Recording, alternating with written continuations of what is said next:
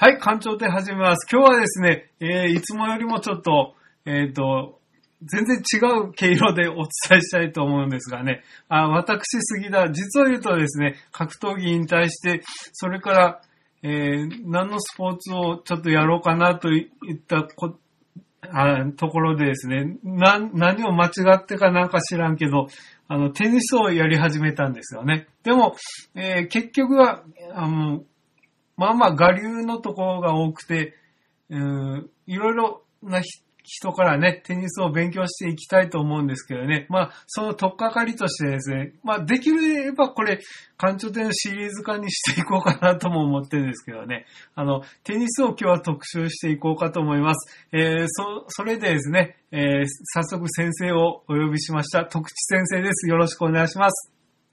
こんばんは。よろしくお願いします。徳地です。はいよろしくお願いしますはじめまして。はい。ということでね、僕がテニスを始めたきっかけっていうのがですね、まあ、はいその格闘技を引退しまして、まあ、何をしようかなと思って周り見出したら、うちの一番近くにテニスコートがあってですね、あの、あ、その僕より年配の人たちではめっちゃ楽しそうになんかやっておられるのを見て、ちょっと一回体験で参加させてもらったんですよ。なるほど。そうですね。うん年配の方多いですもんね。うん確かに。はい。そしたら年齢問わずできるのは、そうそうそういいところかもしれないですね。はいそしたら、80過ぎのじいちゃんのサーブが速くて打ち返せなかったんですよ。もうびっくりしてですね、これに。で、これ、これ、あ、これが障害スポーツなんだと思ってね。格闘技なんか障害できないじゃないですか。そうですね。うんだからねこれがやっぱ障害スポーツとして移行していくのに素晴らしいなと思って、あ、早速やろうと思って、あの、すぐ入会してやってんですよね。なるほど。うんそうですね。まあ、サッカー人口と、うん。に次ぐ人口、スポーツ人口あって言われてるんじゃないですかね、うんテニスって確か。はい。た、多分でも日本で言うと、高齢者のスポーツ割合ですごく多いと思うんですけど、あと、驚くことに、このテニスをしてるじいちゃんばあちゃんって、年齢聞いたら、えらい見た目より若いんですよね。若いですね。あれ、あれなんでかな若いしって思って。うん。うまいですね。そうでしょう。うんん。ふ簡単に入れられちゃう。うん。僕は結構いっぱいいますよ。どんだけ格闘技の筋力を持ってしても全く未だにかな、あの、叶わないんですよ。そのじいちゃんばあちゃんたち。そうですね。うんそうですね。僕も、どうだろう。まあ今ちょっとやめちゃってますけど、ああ。20年近くやってましたけど、うん。やっぱりおじいちゃんおばあちゃんに軽くひねられるなんてことは当時も多々ありましたあ、ね。やっぱそうだよね。うん。そうです、そうです。ああれがやっぱ一番の魅力っていうかね。うん。うんうんそうですね。まあ、うん簡単に言うと、うん本当に上手い人は、あの、そういった、例えば年齢が高くて、なかなかこう、動きが、まあ、悪い言い方すると鈍いくなってきてる方に対しても、まあ、手加減できるうレベルの人っていうのは、うんかなりレベルの高い人なんですよね。ああ、そうそうそうそう。はい。うん、で、中途半端以下っうん。て言い方が正しいかどうかわかんないんですけど、うん。の人がやろうとすると、やっぱり向きになってやっちゃうんで、うん。あの、つ力じゃないテニスに、本当に走り回されて負けちゃうみたいなうん。感じなんですよね。うんあのう、うまいっていうか、なんていうんだろう。コツを知ってるんですよね、すうん、ごく。そうそう、そうなんですの方うんだけどはい。うちのその、僕、僕、ふ二つクラブに所属、所属してるんですけど、そのうち高齢者が割合の多いところは、80、今5歳になられるかな、85、6ぐらいのじいちゃんですけど、一人はめっちゃサーブが速くて、あの、あの、だいたい野球出身って言われてましたけど、その、ボレーとかもパーンって叩いて、すごいショットを打たれるんですよね。はい、はい。で、はいももう一人のじいちゃんは、あの、昔からテニスをやってられて、もうスライスとかで、あの、僕めっちゃは走り回されるんですよ。そうですよね。そうそうそうそういう思います。2タイプに分かれるじいちゃんなんですけども、このね、83歳のじいちゃんじいちゃんにかなわんのですわ。うん。まあ、あの、すごく簡単に言うと、うん。人のいないところにボールを打つ。ゲームはいなので、うん。結局、あの、走り回されちゃう方が負けちゃうんですよ、ね。そうそうそう。なので、それを、それは力じゃないんで、うん。いかに人がいないところにうまく、まあ、前後左右に振るかっていうとこええろで、ええあの、決まってくるので、そこは本当にあの、ふわーんととした球でも、足の長い球を打ってきたりとか、ええそれと思ったらすぐポトンって前に落としたりとかっていう形にされちゃうと、うん。もう若くて力いっぱいある人でも簡単にひねられちゃうっていうのがテニスなんですよね。うん。でで、そういうので面白いなと思ってね、あの、こんなにね、負けて、あの、素晴らしいなと思うこと、あの、格闘技とかはもう、それでいじけたり、もう、しょうがないかとか諦めるんだけど、ここをどうにかしたいと思うんだよね。うん。うーん、ただ、うまいですよ。そうそうそうそうまあ、そううんやってる人には勝てないうんん。で、本当に、まあ、うん、そうですね。うーんまあまあ特に時間のある方うん。は上手くなると思う。ああ、そうそう。うん。だけど、はいじいちゃんばあちゃんたちはほら、仕事がないから、練習が豊富にできるっていうのもね、腹立つことそうですね、そうですね。うんまあ僕うなんん。かは、うんまあ野球を中学でやめてしまって、うん。で、まあ時間と体力をあり余してるんだったら、うん。もうちょっとテニスやってみたらって言ってうん親が行かせてくれたんですよね。だから高校1年生かうん。ら始めて、うんまあ大学ちょっと実家から離れちゃってたんで、大学の4年間またちょっと離れてたんですけど、うん。あの、まあ U ターン就職で戻って、実家に戻ってきてまたスタートしてっていう形でずっとテニスやうん。ってきてて、うんで、まあ僕はもう普通にテニスクラブをずっと通っていって、まあ教わりながら通っていて、一応上上級クラスまで行ってたんですけど、あやっぱりこう、上手くなっていく上で段階があって、まあ、うん。初級から中級、中級から上級、上級からさらに上っていう形が、うん。まあ、クラス分けされてはいたんですけど、うん。やっぱりそこ上がる、一つクラス上がるに、ううところにやっぱり壁があって、うん。初級から中級に上がるにはもちろん壁があって、うん。上中級から上級に上がるには壁があって、うん。それからさらに上には壁があってっていう形で、僕はもう上級から上には上がれなかったんですけど、これ無理だなと思ったのは、やっぱりそこ、上級より上のクラス、もしくはもうフリーでやってるような人たちうんっていうのは、やっぱり四六時中やってますよ。やっぱそうだよね。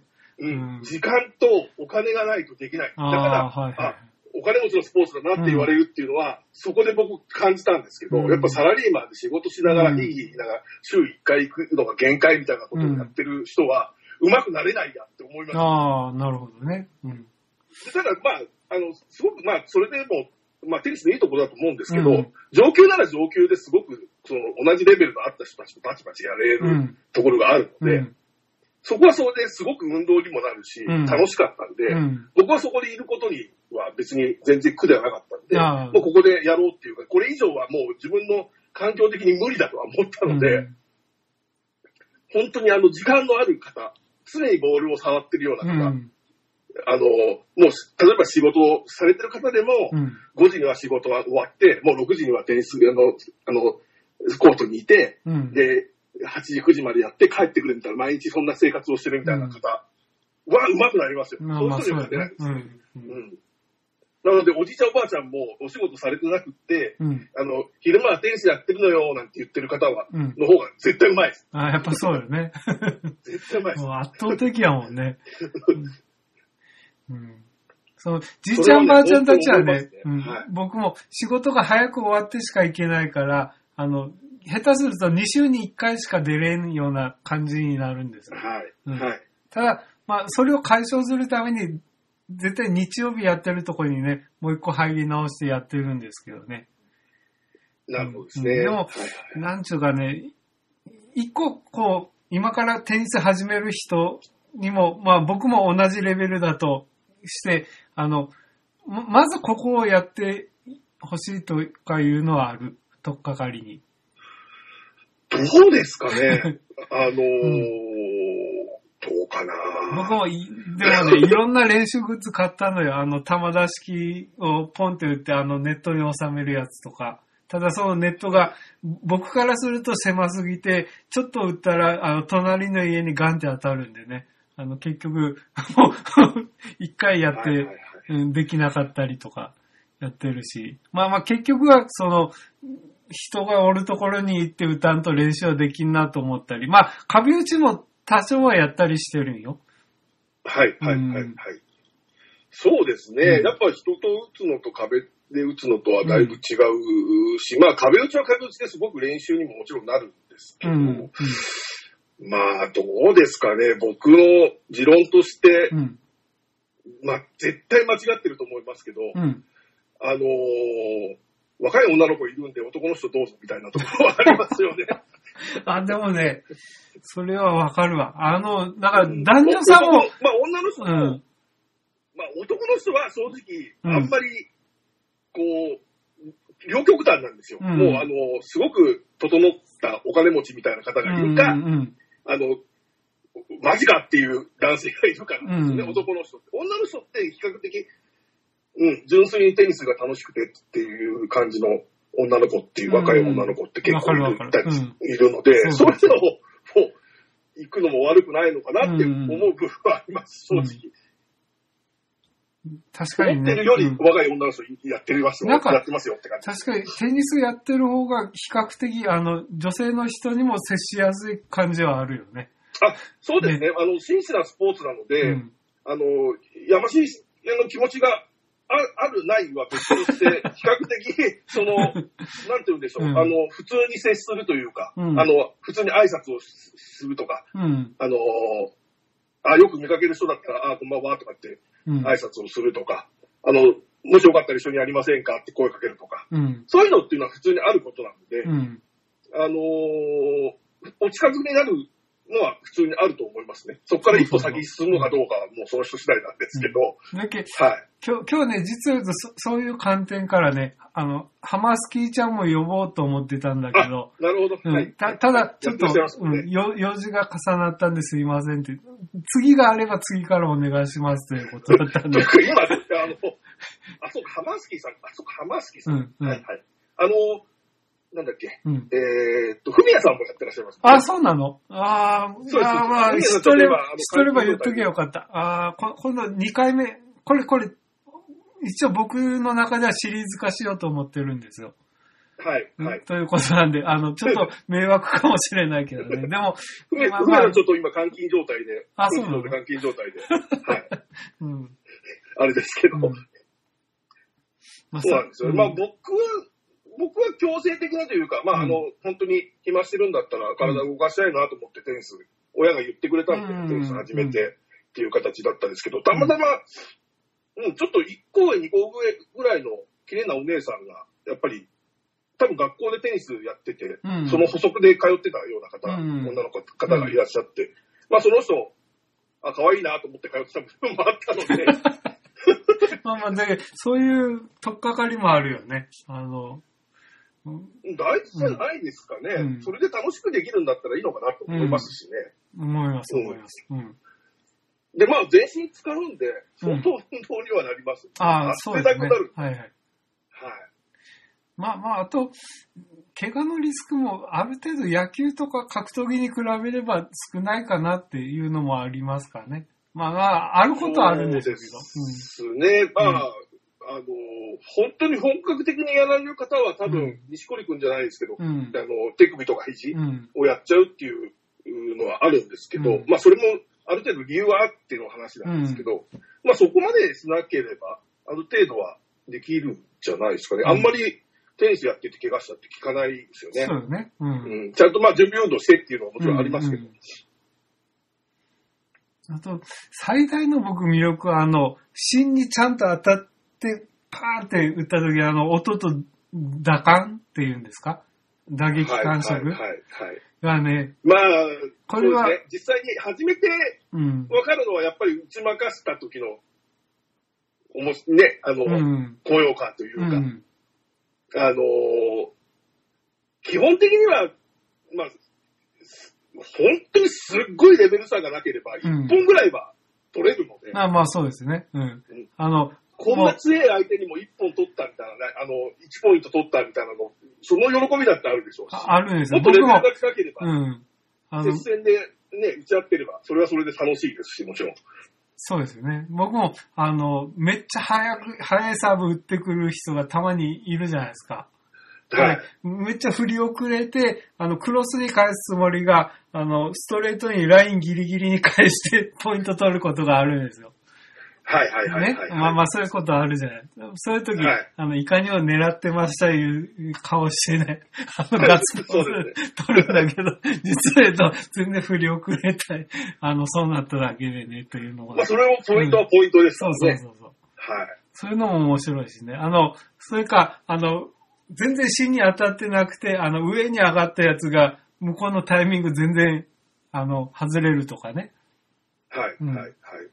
まあ、あと逆に、こう、うん狙い通りに行ったっていうのも、もちろんある。ああ、も、もちろん。はいはい。そそっちの方がももっと気持ちいいけどね。うん現在ギリギリに狙ってそこに入ってポイント取れたみたいな、うん。うん。とかね、うん。そういうのあるので、うん。で、それ返してきても、まあ、組み立てでボレー、前に出てって、ボレーでひょこって落としてうん、ポイント取るとかっていうのは、もう、まあ、極端に言うと、もう、ド S スポーツではありますよね。だから、まあまあ、そうよね。確かにね。うん相手を、相手にいかにマウント取るか、うん。スポーツではあるので、うんでそこが強く打っても、その、例えば、ね、スライスで打って、あの、来るかなと思ったら来なくて手前で バウンドするとかね。はいいうのが、よく上手い人にやられる手口なんですけど。そうですね。まあ、そう、そうですね。まあ、うそうですね。うんドロップボールとかはよく使う人いますもんね。うんはい。あとはあれか、コロナ禍になってね、亡くなったけど、あの、ほら、やっぱ、ペアでやってる時とか、試合終わったらちゃんと握手するじゃない。あ、しますね。はい。ああいうのはいも、ちょっと綺麗な人と組んだり相手だったりすると、その握手するのが嬉しかったりとかね。まあ、あるよね。まあ、まあそうですね。この年になるとそういうのあるかもしれないですね。もうなんか僕は恥ずかしくてしょうがないみたいなね。本当に多かったですね。うんやっぱ、まあ、あの若い頃はね、なんか、うんえ拍手するのみたいなのがありましたけど。そうそうそう。そういうのもあってね、僕、もう、とにかくこれで、やっと僕は一生の、そのスポーツを手に入れたみたいな感触でいるんですよ。うん。いいと思いますね。うん。はい。多分長くできると思いますんで、だよね。うん、まあよっぽど怪我しない限りは、うん。はい。僕も野球でね、怪我して利き腕が反対になって、で、まあ格闘技でもね、まあが踏ん張ったけど、いろいろ怪我して、うんまあまあ、練習だけはしてるけどね、もう多分試合はやんないと思うんで、うん。まあ、ある程度その無理をせずにできるっていうところもありますよね。自分の限界のところで、もちろん、あの、すあね、あの、競技ではないので、そうそうそうあのうんね、運動でしかないうん。ので、うん。あの、無理ないところでできるっていうのもありますうん。うよね。ん。そして、あれね、僕が一番驚いたのがね、多分テニスだけと思うよ。あの、下手くそな人に、あの、あんまり冷徹なことをしない。差別しない。あウェウェルカムなことをやってくれるのはテニスだけだと思うよね。ーあ、そうかもしれないですね。そうでしょ野球とか結構いじめの対象になるでしょ、まず。まあ、そうですね。そこで勝負、勝った負けたうん。で、ギスギスしちゃうところは確かにあります。あの、なんでテニスってあんな下手くそな人にウェルカムで爽やかな対応を取ってくれるのかなっていうのが、僕未だにちょっと信じられない部分ではあるんですけど。まあ、多分ベースとしてやっぱり真摯なスポーツっていうところなんだと思いますね。でしょ？でも、同じ紳士でも僕、ゴルフを初心者でやってた時、もちろん下手くそやけん何回も打つよね。したら、はいはい。後ろから打ってきたやつがグリーンに乗ってきたとかいうのがあってね、うわ、怖っとか思ってね、もうもう二度とゴルフしないとか思ってね、もうそそこからやめたんですけど、あああいう人が一人もいないよね、テニスは。どういうわあそうですね。うん本当に、あのー本当そう思います。で初心者をバカにするとか、そういう人が一人もいないよね。ないですね。うん。ないです。で、僕は逆にその、例えばさっき言ったそのフレンドリーに、うん例えばよく顔合わせる人だったら、こんばんはってこう、うん。あの、挨拶をするとか、うん。あのー今言ったこう、初心者の人を入れてやっても、決してこう、悪いイメージを持たせないとか、そういったところも含めて、僕は、あの、気持ち悪いと思ってやってたんですけど、正直いや、まあまあ、でも、ね、これ多分、うんてただ、その、うん。あの、紳士的なスポーツであるっていう前提は僕の、もちろん僕は知ってるので、うん。あの、意地悪をするとかね、初心者の人を入れて意地悪をするとか、うんそういうことはないですよ。うん。もちろんその、やる以上は、初心者、例えば、あの、ダブルスで初心者の人と組みましたっていう形であれば、もう二人がチームなんで、うん。そこで勝とうが、ま、あの、例えば負けようが、うん自分の責任でもあるんで、うんその人を責めるなんてことは絶対しないし、入れた以上は自分がカバーして、ちゃんと、ね、あの、やってあげなきゃいけないし、そうそう。だけど、その姿勢があるでしょ。しかも、むあその下手くそな人の意見も、あ僕はこっちをしたいんですって言ったら、あどうぞって言うでしょ？まあ、あの、かかったみたいそっちの方が手っ取り早いっていうのもあるんですけどね、うん。もちろん。だけど、あの、うん、本当そう思いますよ。なので、例えば、うん。まあ、すれ違う時は挨拶するとかもうん。もちろんしますし、うん。あの、ただ、あんまりにもそれが動画過ぎてるような、その、なんて言うんだろう、うん。テニスの世界にどっぷりハマって、ハマっちゃって、テニス大好きです、テニスばっかりやってますみたいな人が、そういうか形で、こう、爽やかに挨拶されると気持ち悪いと思ったのは確かですけど、まあまあね、うん、それは、うん逆逆に僕もあんまり嬉しい、あの、上手い人から、いあの、いろいろ優しくされすぎるとちょっとプレッシャーになる部分はあるけど、そうですよね。そうですよね。うん。なので、ちょっと僕は逆に言うとテニスをやりながら異端児な部分が若干うん。って、異端児というか、まあ、ふ普通っていうんですかね。うん。あのーまあ、挨拶するとかっていうのは、例えば、普通のことじゃないですか。うんね、あ挨拶するとか、うん。普通の社会とし社会人として当たり前のことだったりするし、あのー例えば、その初心者の人と組んだとしても、あの、勝とうと思ったら、自分が勝とうと思ったら、その初心者の方もフォローしてあげなきゃいけないわけです。まあまあ。当たり前のことなので、うん。うん当たり前のことは当たり前のようにやるけれども、うん度が過ぎてることに関しては僕はちょっと、うん？って思ってる部分があって、ああ、はい。あの、そういう意味では、あの、あの、世界、世間一般としては普通の感覚を持った人間が、こう、テニスをやってたっていう感覚でいたかなって自分は思っていて、まあまあ、うん。で、すごいテニス大好き、テニス、テニスの方たちを見ててうん僕は気持ち悪いと思ってたし、あ、そうはなれないなと思ってた部分はありますね、正直なところ。うん。わかる。でもそ、でもそういう世界ですね、テニスの世界そうそう本当にそういう世界だと思います。だから、入り口としては多分ね、せ初心者が僕一番入りやすい世界だと思うんで。あうん、でもそう思いますね。なんか逆に気使っちゃうっていうのはあるかもしれないですね。慣れるまでは。うん。なので、そういう優しい 人たちがいっぱいいるので。で僕もその、かか僕の空手って、あの、寝技とか、全ほほぼありなんよ。あの、要は、道着着てやるあそうね、あの、か空手なんで、あ、総合格闘技みたいなやつなんで、はい、あの、極真とか入ってくると、寝技お願いしますとか言ったら、徹底的に僕ら痛めつけたりするんですよ あの、こっちでは反撃してこないとか思ってね。うん、というのをやるんで、あそそういうことやんないんだと思ってね。あやらないです。やらないです。うん。やらないし、まあ、うん例えば、打ち返しやすいものをたまに織り交ぜてそうそうそうそう。だけど、相手のいいとこ引き出そうとするよね。だから逆にそこが、僕は、あの、同じ格闘技的でもプロレス的だなと思って。あ、そうですね。そうそうまあ相手のいいところうん、く受け取って優しくはなりますよねうん結局は自分が持っていくんだけど、相手のいいとこをこう引き出そうとしてくれるやはい。ない。はいあれは、その、チャンピオンがやるプロレスの試合と一緒やなと思ってね。ああ、なるほど。ねなるほど。最初は全部受け取いて、後でパンと 持っていくというね。だから本当に上手い人とやると、あれよあれよといつの間にか負けてたみたいなそうそうそうそう。そういう、そういうこと方が。そういうのが多いんですね。なんか勝てそうなんだけど、負けたみたいなのが、やっぱり相手の方がすごく気使ってくれてて、それだけレベル差も実はあって、うん。うん。あの、相手にも楽しんでもらいつつ勝つみたいなそうそうそう。だから、多いですね。そこが僕その、テニスとプロレスの要素でね、めっちゃ近いなと思ってですね。ああ、なるほど。そ、そこの醍醐味があるわけですよ。うん、だから、ね。うん、僕確かにそうですね。うん、その格闘技的な部分でも僕は、どっちかというとプロレス要素の方が強かったので、こここが一番受け入れられる部分でというかね、は早く僕もそういうチャンピオンになりたいなと思って やってるんですけど、うんこれは大変ですよ。うんまあまあ、そ、それだけね、受け身を練習しないといけないかなと思ってますけど。うん。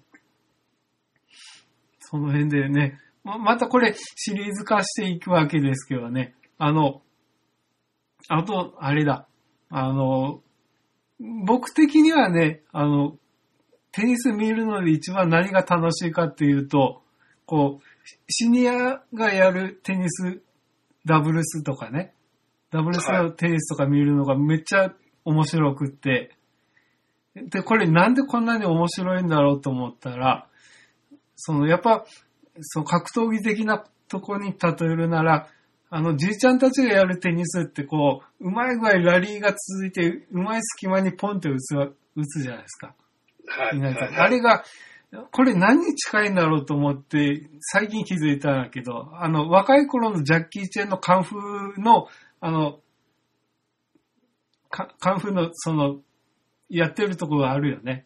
あの、お互い技を、こう、パッパッパって出すけど、お互いう受けて受けて受けて、パンって、あの、パンチが入るみたいな、やってたじゃん。邪剣とか水剣とか、あああいう昔のやつ。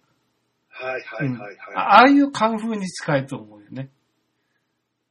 なるほどですね。うんだけそれで、こう、ものすごい、じいちゃんたちがやる、上手い人たちがやる試合見て面白いなと思って見てるんですよ。あのラリーが続くのがね。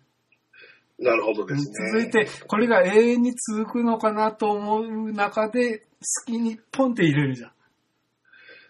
あれはあれで、こう、まあ、先ほどもちょっと言ったんですけど、結局、あの、いかに人がいないところ、人が打てないところのスポーツなので、うんそれを探りながらラリーしてるんですよね。うん。ずーっとね。うん。で、ポッと開いたんでポコッと落とすうん。のが、まあ、うま、あの、力じゃないところで、ポコッと落とせる技術を持ってるのが、まあ、年配の方々っていうのはあるんですけど、うん大体若い人がやると、それをやろうとして、バコーンってホームラン打って、うわーって終わるっていうパターンですけど、ね。あの、こう年配の方々はそういうのをこう確実にこう返しながら、相手の隙を狙ってるっていうのが、そういうのが現れてるのかなと思うんですけど、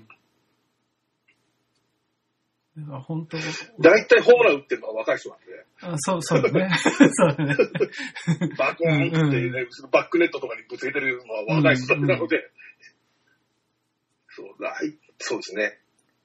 でも、あとは、あれだね、じいちゃんたちのプレイヤーは、お驚くほど、なんか最初に買ったラケットにこだわって、ずっと長く使ってるよね。あー、どうなんですかね。僕は、わからなくもないですけど、うん。その、僕は、あの、あの、プリンスのグラファイトっていう、うん。昔からあるラケットを、うん実はずっと愛用して使ってたんですけど、それが良くて使ってたんですうんね、ずっと。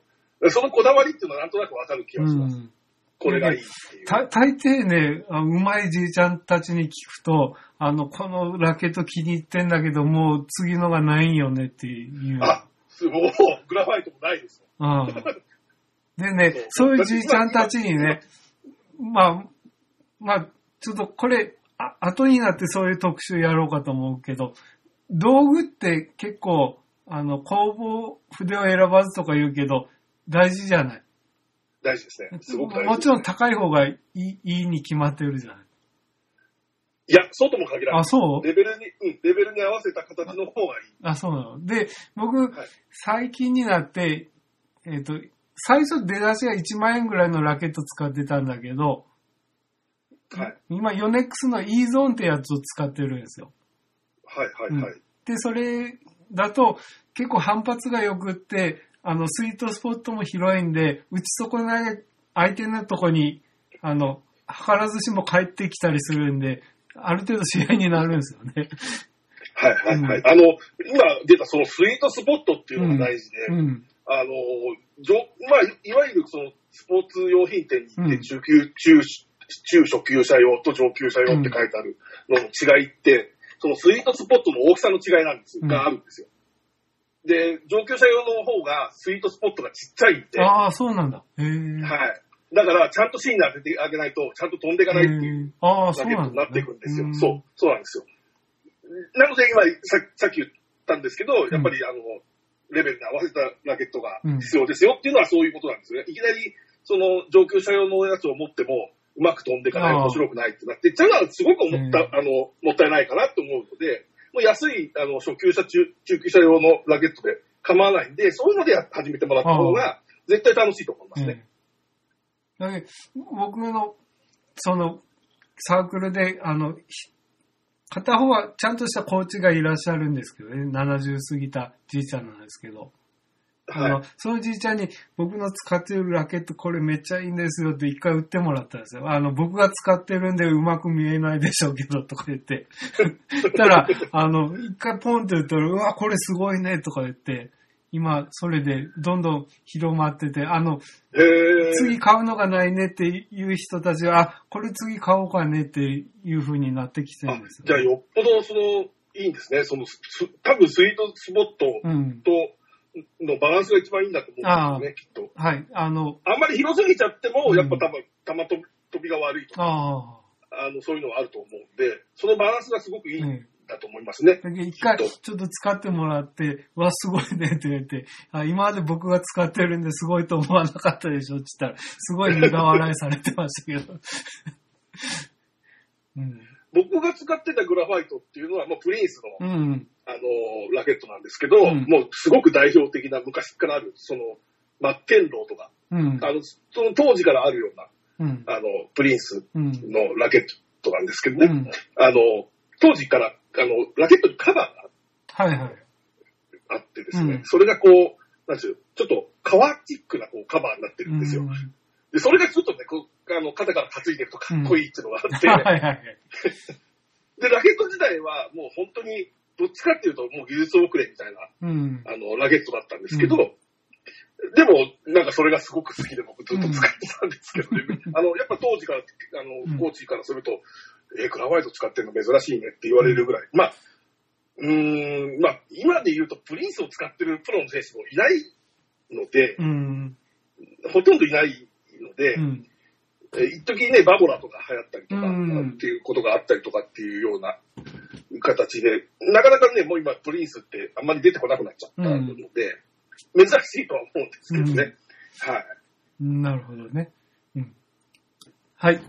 で、あとね、えっ、と、何を聞こうかな。あと、ガトって何がどう違うかっていうのも素人的にこれ一番厳しい難問だよね。あの、いろいろ買いに行った時聞かれて、うん 一番返答しづらいとこ。うん。多分、その、えっ、と、そこまで突き詰めていくと、うん。難しくなりすぎちゃうと思うんで、例えば自分がどういうテニスをしたいかしてるかっていうのを、うん。その店員さんに伝えるのが一番簡単かなで、それに合うものを例えば、自分はフラット系でバチッと打つのが好きなんだっていうことであれば、反発の強いガットを選んでくれるでしょうし、うんいやいや、スピン系の打ち方するんです。そういうテニスしたいんです。っていうことであれば、摩擦系のガットを選んでくれるので、うん。多分ですね、それは、うーん、自分で選ぶの結構難しいかもしれないああ、ですね。じゃあ、こういうことをしたいというのを店員に伝えるんやね、まずは。うん、そうですね。うんで、僕の場合はもうテニス、そのクラブで、うんあの、ガットも、うんコーチたちが、あの、ガットを張り替えしてくれてたんですけど、うん。あの、一応そ、あの、テニスクラブには、あの、その特徴っていうのは大体書いてくれてあって、ガットですね。うんで、その中からこう選んでっていうのはありましたけど、うんまあ、例えば摩擦に強いですよとか、うん反発強いですよとかって、軽くこう、アドバイスが書いてくれてあって、うんその中から自分でチョイスしてみたいな感じでしたけど、結局打ってみないと分かんない部分もあるしっていうのは。もちろんあるんですけど、まあ、ああの、一番簡単なのはやっぱりその店員さんにこういった、まあ、ももまあ、前回使ったよりももうちょっと上げたいなとかって、うん今これ使ってるんですけど、もうちょっと摩擦効くやつってありますかってなって聞いてもらえば、はい。多分それをチョイスしてくれるはずなので、うん。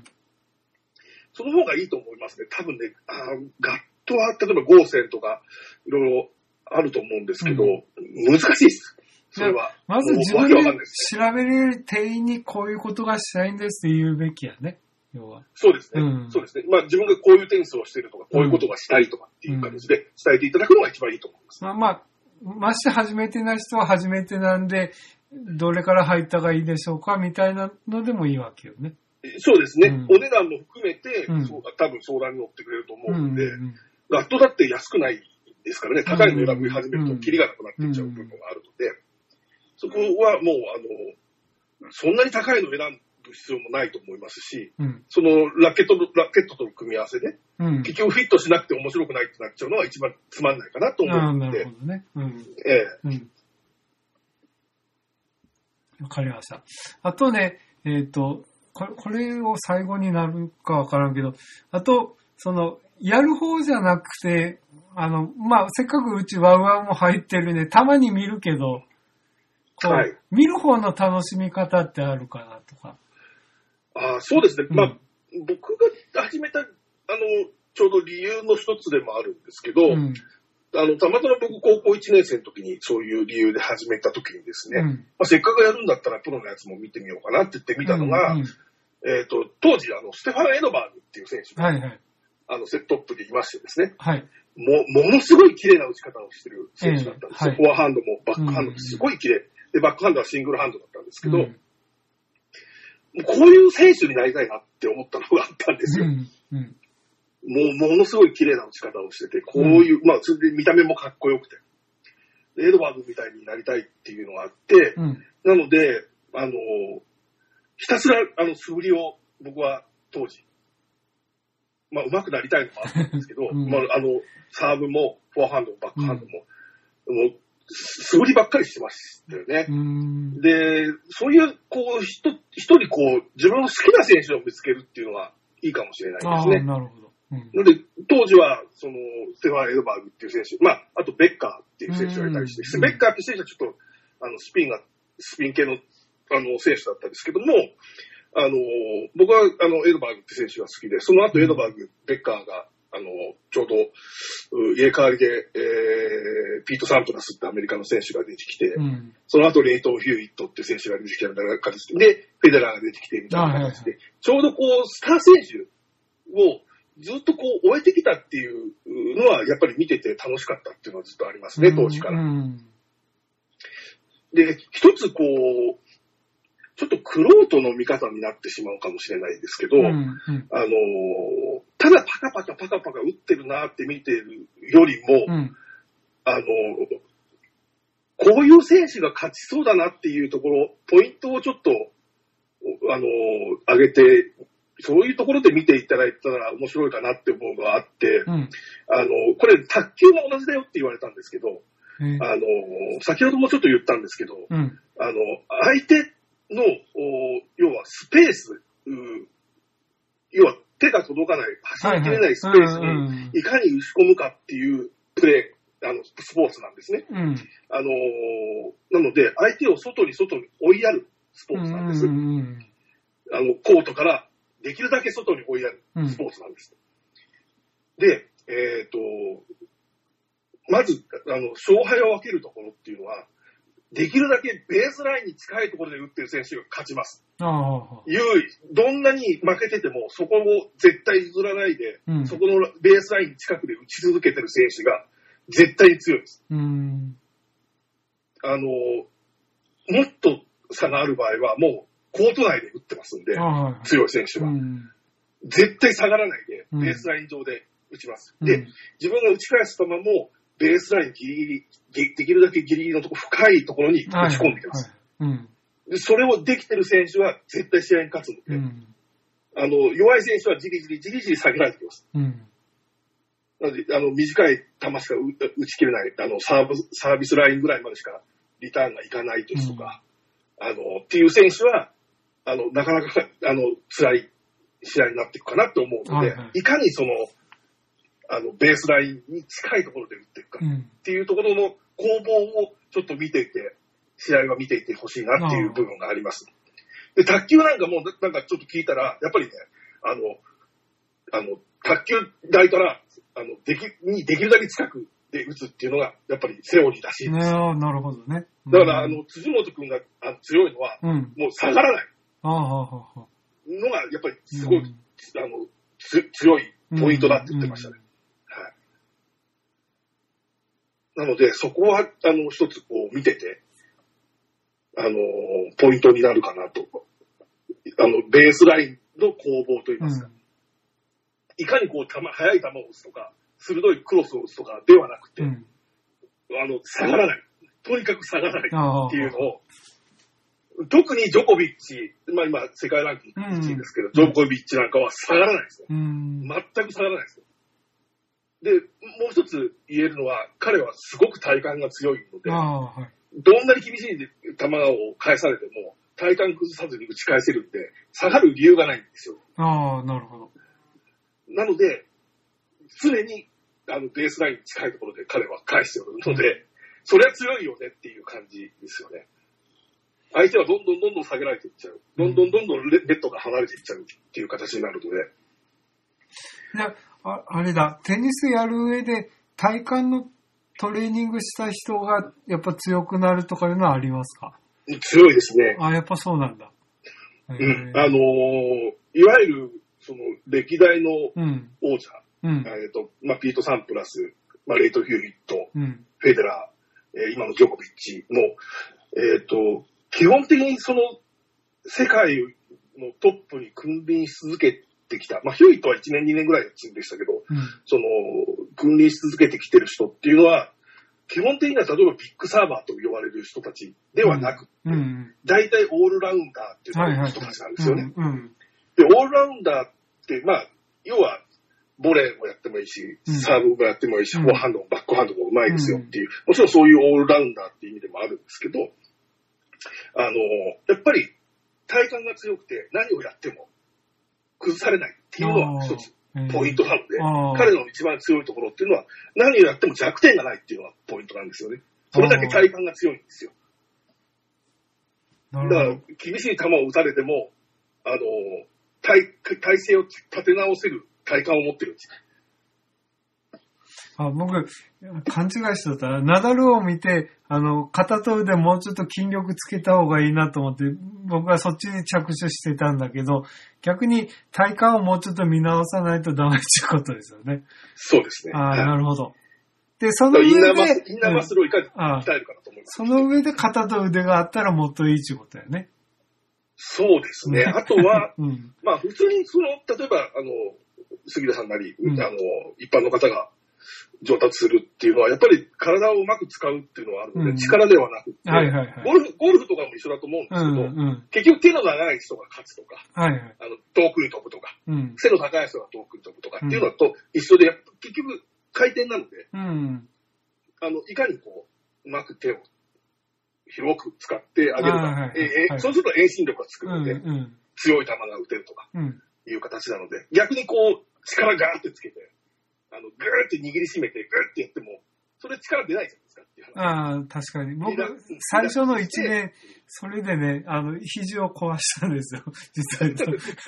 めっちゃ力入ってて、ああと、後で上手い人に、そんな力入れてたのってき言われて、あの、それから痛くなくなったんですけどね。うんそうです。だから、うんあの、ボールが当たるポイントだけ、ラケットをキュッて握ってあげるぐらい。ああ、あとは。もう肩もうん何も力いらないし、うん。回転で打つので、ラケットをギュッて握ってる必要もないので、軽く握って、例えば構えてる時でも、まあ、左右左は左手を添えてうん、ラケットを持ってますけど、うん。もう握ってないので、右手は。はい。左手で逆に持ってるくらいです。なるほど。うそれぐらいこうリラックスして、ギュッて握っちゃうともう力入んなくなっちゃうんで、ですよね。で左利きの人であれば右手にうん。ラケットを持って、左手は逆に打つ時まで添えてるだけはいはいはい。はい。感じですね。で、打つポイントの時だけキュッと握ってあげると。はい。そういう力の使い、あの、伝え方をしないと、どうしてもやっぱりガーって肩に力がちゃうとね、ガーって体が動かなくなっちゃうんで。そうですよね。うん。はい。だから、そ、それが、要は、年取った人にもできるゆえんなんですよね。そうなんです。そうなんです。本当そうなんです。うんだから、そこ力じゃないでをね、僕は、なかなかうまく、最初の時はうまくいかなくてね、なかなか苦労してたんだけど、そ、それが、今少しずつわかるようになってね、うん、ままた、それが楽しくなってきたんだけれども、うん。でましてや、こう、力強い球を打ってくれる方が相手であれば、うん。名を振る必要がなくって、ああ、なる、そうそうそう。ガットの反発でバーンって返せる。うん。なお力いらないですよねっていう。なるほどね。うん。逆に、それ、あの、例えば老人とかでやると、それと逆になっちゃうから力入っちゃうんですよ。ああ、はいはいはい。相手の方がふわって球を打ってくるので、こっちが力入れちゃうじゃないそう、そうそうそう、そう。はっきり言ってそう。あの、でままずもって、であの、追いつくまでに僕それ苦労してるしね。それでクソと思って打ってるから、力んで打ち返してるんよね。そうそうそこで、だから、あの、ふわっとした球にはふわっと返すぐらいのつもりでいないと、うんあなるほ多分どね。、うん銃にはまっちゃう。そうそうそうそうああ、た確かに言われる通り。そうですよね。もうそこが深いんだよね、テニスがね。じ自分の方が若いと思うと、うん。うーってなっちゃうんですよ。そうそうそうそうねじってやろうやろうと思って、ぐーって振っちゃうんですよ。うん。で、バッカーンってホームランになっちゃう。そうそうそうそう。あーっつって。うん。それはね、うん本当にそうそううんい。いかに脱力が大事かなのかっていうところはありますね。そうですね。うん。まあ、あとはそうですね、あと、バックハンドで、が、シングルハンドかバック、あのね、ダブルハンドかっていう違いもうんもちろん人によって出てきちゃいますし、うんなんとも言えないんですけど。た自分の場合はね、僕、あの、元右利きのサウスポーなんで、あの、両手バックハンドが一番得意なんですよ。ああ、なるほど。はい。うんあの、右肩が悪いだけなんで、両手で振る分は、あの、左のバックハンドが一番うまく打てるんでね。なるほど。うんで知らずに反対側に打ってきた人には、パーンって打ってからね、返すんだけど。まあ、今、そうですね、バックハンドも両手打ちが主流になってるので、うん。ね、プロの選手はほとんど両手打ちうんですし、まあ、うんフェデラーぐらいですかね、シうングルでん。ああ、そうね。うん。やっぱりその、あの弱点があるから、なかなかシングルで打たないっていうのは、もちろんあるので、うん。まあ、ちなみに僕、あの、シングルなんですよ。ああ、あれ、もうその、ね、僕、あの、はい。ゆるく来て、正体正面近くのはさすがにバックハンド片手でやるんだけど、ポンって返すのはね、軽軽くやるのは。まあ、それも、あれですよね、だからスライスチックにこう、うん。当てる、うん。ポンと面を、面を合わせるだけみたいな感じってことですよね。そうそうそうそう、そういうこと。でも、まあ、僕の、時はちょうど、そのエドバーグって選手が硬くなったっていうと、そういう選手になりたかったっていうのと、当時教えてくれたコーチが、君体大きいから、で、手も長いから、うん。それを活かした方がいいってことで、うん。シングルの方が、要は、えー、両手だと、両手が届く範囲でしか手が回せないんですけど、うん片手だとぐっと、こう、背中を相手に向けてぐっと伸ばせるので、うん。範囲が広くなるんですよ。うん。守備範囲がですね。うん。で、その方がいいだろうっていうことで、シングルハンドで教えてもらったもんで、あもうシングルハンド以外が打てなくなっちゃったってえいう話なんですけど、あ最初からそうやる手もあるんだね。じゃあ、そうですねダブルでは打ったことないの？バックハンド。ないですね。そういうことなんだ。ああ。なるほどね。だから、ちょっと今のプロの選手が、その、なんだろう、女の子のイメージが強かったですよ、当時。ああ、そうみたいね。両手うん両手打ちっていうのはですね。ただ、今、いわゆるこう言われてる、ね、あの、シングルだと、あのーハードコートだと弱いとかって言われる。うん。まあ、ボールが跳ねちゃうと、強い球が打ち返せないっていうのは、やっぱシングルハンドの弱点であって、うん。バックであれば、例えばエア系みたいな形で、うんジャンプしながらでも強い球が打てるみたいなことができるので、うん。そういった意味では、やっぱ、まあ、そういう利点を生かしてダブルハンドが多くなってるっていうのは、まあ、わかるにはわかりますよねうんっていう感じですよね。まあ、確かにそうですね。まあ、あとはもう、そう、どうなんでしょうね。例えば、男子を見てるより女子の方見てる方が楽しいっていう方もああ、若結構干僕はいらっしゃった、りして、そっちの方ですか？まあ、すぐ決まっちゃうから面白くないって。男子は言ううんんですけど、まあ、そう、うん、そうですね。ううんーん、どうだろう。うーん、言い方が正しいかどうかわかんないですうん。けど、ある程度のラインのところを超えてえプレーできるようになると、うん。男子の方が楽しいかもしれないです。その凄さが、凄さがわかるっていうか、うん。男子の凄さがわかるというか、うん。多分僕が、まあ、杉田さんもそうかもしれないですけど、バレーボールを見たときに、うん。僕は女子の方が楽しいんですよ。バレーボールははいはいはい。それって男子はもうすごすぎちゃってよくわからないうん。ところなんですけど、多分バレエの経験者からすると、男子を見てた方が楽しいんだと思うんですよ。その凄さがわかる。凄さがわからないところにいるというか。うんなので僕は男子を見てた方が全然楽しいです。その凄さがわかるので。た、多分だけど、これも言い回し的にちょっと間違ってるかもしれんけど、その僕が見てるじいちゃんたちのテニスがジャッキー・チェンだったら多分プロの人のはブルース・リーなんだよね。なるほど。なるほど。うん。だから、あの、すごいけど、なんか、うん、うんって感じで見るけど、でも、確かにブルース・リーはブルース・リーの凄さがあるからね。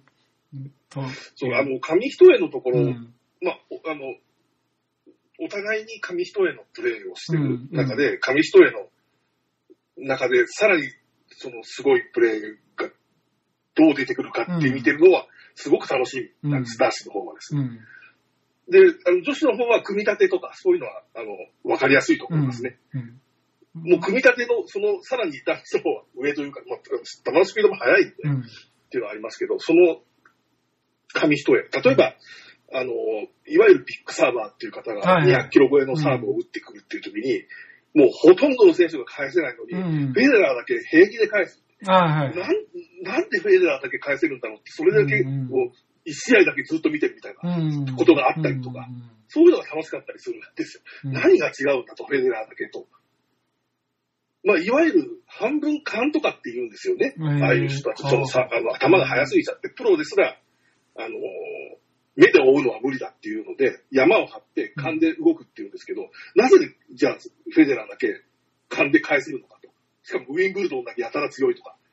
なんでっていう、そこがこう、知りたくて一試合ずっと見てるとか。うん。そんな感じだったりしますよ。うん。その勝敗を分けるそこの違いは何だろううんとか、えっ、と、たった一本で試合が変わっちゃったりする、試合の流れが変わっちゃったりすることもあるので、あ、この一本で変わったっていう、去年のウィンブルドンもそうだったかな、うん。もうそうなんですけど、たった一本の、あの、ポイントで、あ、これ流れ変わるなと思ったら、やっぱり変わっちゃったとか、うんその紙一重のところを見るのはすごく男子の方が楽しかったりしますよね。うん。うんそこが分かるとすごく男子は楽しいかもしれないです。うん、なるほどね。あの、6、あの、例えばセットポイント2-0で負けてても、3セット目に流れを変える1本があって、うんバッて変わっちゃうこともあるので、決勝、たとえそそれが決勝でもですね、うん。あ、これで流れが変わると思ったら、残り3セット全部取っちゃってうん逆転したみたいなこともあるので、そこが見れてくるとちょっと楽しくなってくるかもしれないですね、そうね。うん。そういうのはやっぱ、あれだね、ダイジェストで見るよりも生でじーっと見とかんとわからん部分だよね。あ、そうですね、うんそうですね。なので、うんそうかな、いつだったかな。フェデラーとジョコビッチが決勝をやってたウィンブルドンの時も、うん。えっ、と、フェデラーが2セット取って、うんあ、そのまま行っちゃうかなと思って、ジョコビッチが3セット目に1本、すごいの決めて、あ、これ流れ変わると思って逆転したのは去年か一昨年あったと思うんですけど、うんあの、案の定だったので、うん。あ、あ、これで流れ変わるっていう、やっぱ試合の、野球もそうなんですけど、うん。うん。あの、試合の流れってあって、うん。あの、どんなに劣勢でも1本返しただけで、まあ 1, セット取っただけで、うん。ブレイクしただけで流れが変わっちゃうっていうのがあるので、うん。例えばその試合であればフェデラーはその1セットをキープしてればもう勝ってたうん。でしょうけど、1本ブレイクされただけで流れが一気に変わっていっちゃったっていう、ずっとずるずるずるってそのままいっちゃったっていうことがあるので、あ、このセット、この1本みたいなところっていうのはどうしてもやっぱり出てくる。それを見てるのが楽しいっていうのはありますよね。で、な長々やってるね、あの、うん1試合で長ければ4、5時間試合やってたりするので、うん。あの、なかなかそれの長い時間を見てるっていうのはあれなんですけど、うん。一つそういったポイントが出てくる雰囲気ってあるんですよ、やっぱはいはいり見てて。。はい。あ、なんかこれ、どっかでひっくり返そうな雰囲気。あの、ここっちの選手が勝ってるんだけど、どっかでなんか、なんかあ、あ、危ういっていうか、あの、なんか一本あったらひっくり返っちゃいそうだなっていうような雰囲気が、うん。なんとなくあったりして、うん。うん。で、どっかでこういうのが出てくるかななんて思って見てると、やっぱりみたいな感じうん。のところがあったりするので、で逆にそういうの全くなくて、あ、これを知っちゃうような、押し切っちゃうだろうなっていうような、あの、試合であれば僕も途中でやめちゃったりするんですけど、うん。あなんかありそうだぞっていうのは、うん。なんとなく感じたりするので、うん。そういう試合をこう、通し、だと通して見ちゃったりしますね、長い試合でも。なるほどね。うん。その感じってどうなんだろうな、みんなわかるのかな一般の方でも見ててもわかるのかな、ねぼ僕なんかもう途中で決まりかけるともうだんだん眠たくなってくるなっていうのが お多いかなっていう感感じはあるけどね。どっちかっていうとあでも生で見てたら。あの、うんもう1セット目からなんとなくその雰囲気って出ますよ。うん、うん。あれっていう、うん、なんか、あの、ね、あの、例えばフェデラーが1セットと目取ったなって、でもなんか怪しいな、うんみたいな。で、2セット目も取ったな。うんうん、このまま仕切るのか、うん、なんかもう一波乱ありそうだぞ、うんみたいな感じで、行って、3セット目でやっぱり、みたいな。うんああ、これで流れ変わっちゃったな、厳しいな、フェデラー、みたいな感じで。いまあね、あの、ジョコビッチからすればまだ1セット取っただけ、みたいな状況ではあるんですけど、いや、これは多分このまま行くだろうな、みたいな。3セット下手したら取っちゃうだろうな、みたいな感じで言ったら、やっぱ取っちゃった、みたいな。大逆転みたいなことが起こったりするので、そのこう試合の流れとかっていうのは先ほど言ったように、例えばベースライン上の攻防とか、うん。そういったのも含めてですよね。あ、なんか、フェデラ、あの、ジョコビッチの方がベースラインに近いところでずっとこうプレイして我慢して我慢してプレイしてるけど、ポイント負けてるけど、えっ、と、ベースラインから下がらずにずっと一生懸命やってるなって、これ一発どっかでひっくり返るかもしれないな、みたいな。うん。そういうのもあるかもしれない。ああ、なるほどね。うんはい。僕結構その、ああ、もうこれで決まりか、もう眠たいし寝ようと思って、次の日結果見たら全然違ってたりすることも、ああ、見とけばよかったとか思ってね、いうのもあるんですよ。た、確かに。うん多分野球で言うと、うんあの、ピッチャーが変わり目みたいな感じになるのかなっていう気がしますよね。せっかく先発がすごい高騰してて、そのままいければいいのに、うん7回で変わって一気に逆転されちゃったみたいな。さまあそんなイメージかもしれないですねうん僕も結構毎日早く寝るんでね、ソフトバンクでそういう試合が今多いもんで。翌日新聞初めて撮ってびっくりすることが多々あるんで。うん今、でも、どうなんですかねせ洗顔もいなくなっちゃったですもんね。まあまあ今う、んそう、で出だしを僕らは気にする方ではないので、終盤から、あの、クライマックスにかけての勝負なので。そうですよね。そこが強いんですよね、ソフトバンクはそうね。そういや、本当に今ね、を気にするべきではないなと思う。選手揃ってなくて勝てなくても、結局ソフトバンクなんだろうなっていう雰囲気はすごく漂いますもんね。ちょっと前でもね、あの、全員内野手で守ってたりしたりしてるんで。うん、そういうのはまあ、別に。逆に僕なんかロッテをこう見てたりして、うんあれですよ。あの、もう、あの、今日は誰が活躍してくれるのかなっていう違う意味での楽しみがありますけどね。でも、最近ロッテ見てても面白いんじゃないかな。た多分今、どうやろうな、まあ、言ったら悪いけど、日ハムファンの人以外はみんな、ある程度楽しめてんじゃないかなと思うけどね。そう、まあ、僕もなんとなくわかる気はする。うん。ちょっとね、やっぱね、安田とかね、うん。あの、藤原が活躍してるくれるのかなみたいな、朗希はいつ出てくるのかなそうみたいなそうそう、のね、面白いよね。ちょっとね、あの、マーティン、ああ、またマーティン打ったみたいな。うん。今度レアードかみたいなね、うん楽しみがあったりするので、結構ね、その勝つ、勝木がこう巨人に抜かれちゃってとかっていうのがこうあったりしてうんいましたけど、いやいや全然ですよみたいなところがあったので、うんロッテを見てても別にそんな出てないしみたいな。うん。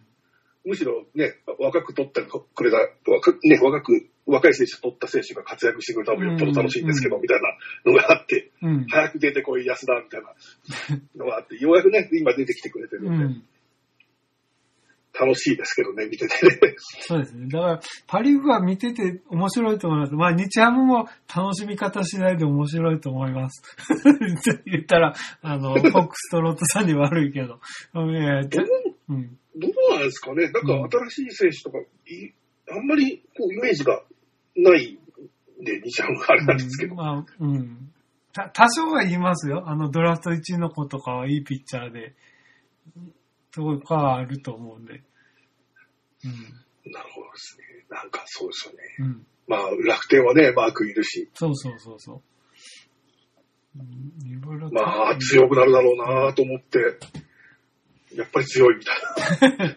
うん。そりゃ、ピッチャー二人先発来れば強いわなっていうねうん感じですよね。で、則本が復活してきてうんとかって言ってれば、ガチガチだもんなって思うから、打つ方はもう間違いないし。そうよね。うんまたこうやってあれだね。まあテ、テニスもこうやって、ちょっと、できればシリーズ化していきたいと思うんですけど、はい野球団にもね、あのオープンを今やってるので、やえっ、と、これから1回戦、あ、うん2回戦、ん ?1 回戦、2回戦。ああ、まあ、西堀君もこれから出てくる感じうん、ですよね。で、マドリードオープン終われば、すぐ、あの、れ全仏が始まって、うん、えっ、と、全仏終わればすぐウィンブルドンが始まってってなってくるので、まあ、ようやくテニスシーズンが始まってきたかな、みたいなイメージが。うんまあまあ、あの、あの、ね、全豪オープンは終わっちゃいましたけど、全米か、全米オープンは終わっちゃいましたけど、まあまあ僕も実は言うと、あの、日曜日ね、この日曜日、あの、僕が両方所属してるクラブ同士で、